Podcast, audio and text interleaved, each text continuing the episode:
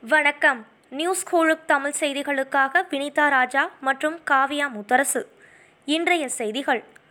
தமிழகத்தில் தினசரி கொரோனா பாதிப்பு இரண்டாயிரத்தை தொட்டு அதன் பின்னரே குறையத் தொடங்கும் என்று சுகாதாரத்துறை செயலாளர் ராதாகிருஷ்ணன் எச்சரித்துள்ளார்.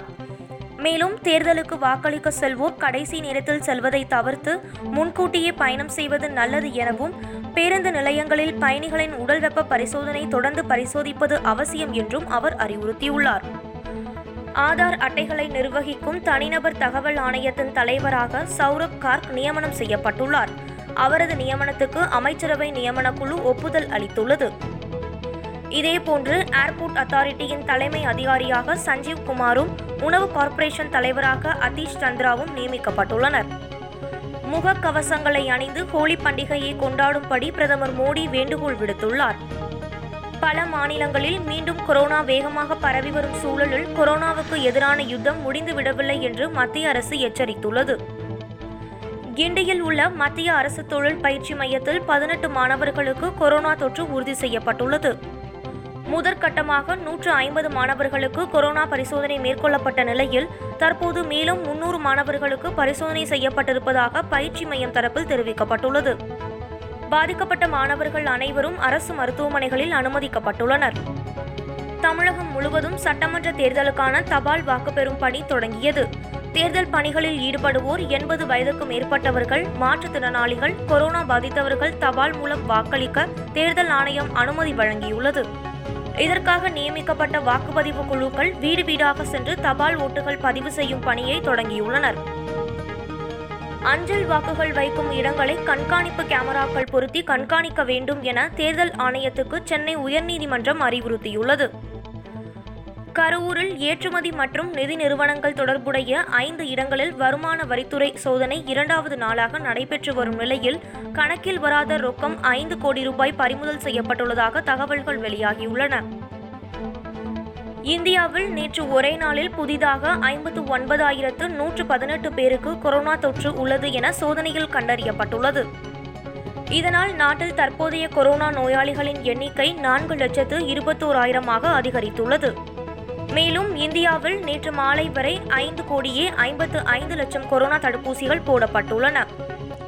கரூர் மாவட்டத்தில் பணப்பட்டுவாடா முறைகேடுகள் தொடர்பாக அதிகளவு புகார்கள் வருவதால் அங்கு கூடுதல் செலவின பார்வையாளராக தீபக்குமார் என்பவர் நியமிக்கப்பட்டுள்ளதாக தமிழக தலைமை தேர்தல் அதிகாரி சத்யபிரதா சாஹூ தெரிவித்துள்ளார்.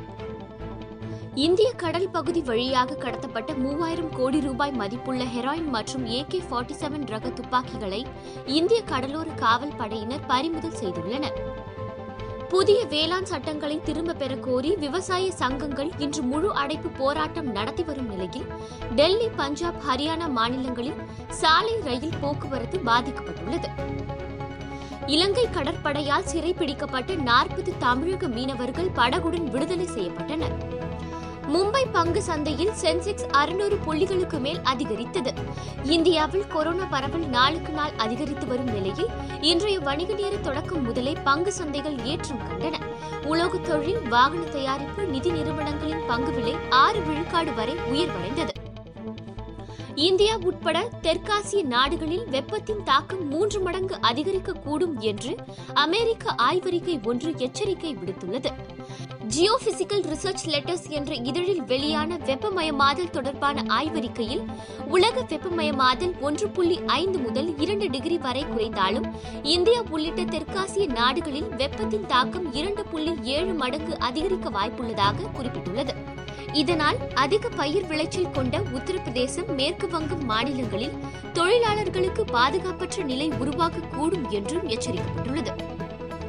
தமிழகம் மற்றும் புதுச்சேரியில் ஐந்து நாட்களுக்கு பெரும்பாலும் வறண்ட வானிலையே நிலவும் என சென்னை வானிலை ஆய்வு மையம் தெரிவித்துள்ளது. சென்னையில் இரண்டு நாட்களுக்கு வானம் மேகமூட்டமின்றி தெளிவாக காணப்படும். தரைக்காற்று வடமேற்கு திசையிலிருந்து தமிழகம் நோக்கி வீசுவதற்கான சாத்தியக்கூறுகள் உள்ளதால் அதிகபட்ச வெப்பநிலை இயல்பை விட இரண்டு முதல் மூன்று டிகிரி செல்சியஸ் வரை அதிகரிக்கக்கூடும் எனவும் வானிலை ஆய்வு மையம் எச்சரிக்கை விடுத்துள்ளது. உலக கோப்பை துப்பாக்கி சுடும் போட்டியில் இந்தியா அபாரம். ஒட்டுமொத்தமாக இருபத்தி ஓரு பதக்கங்களை வென்று பட்டியலில் முதலிடம். இத்துடன் இந்த செய்தி தொகுப்பு நிறைவடைந்தது. நன்றி வணக்கம்.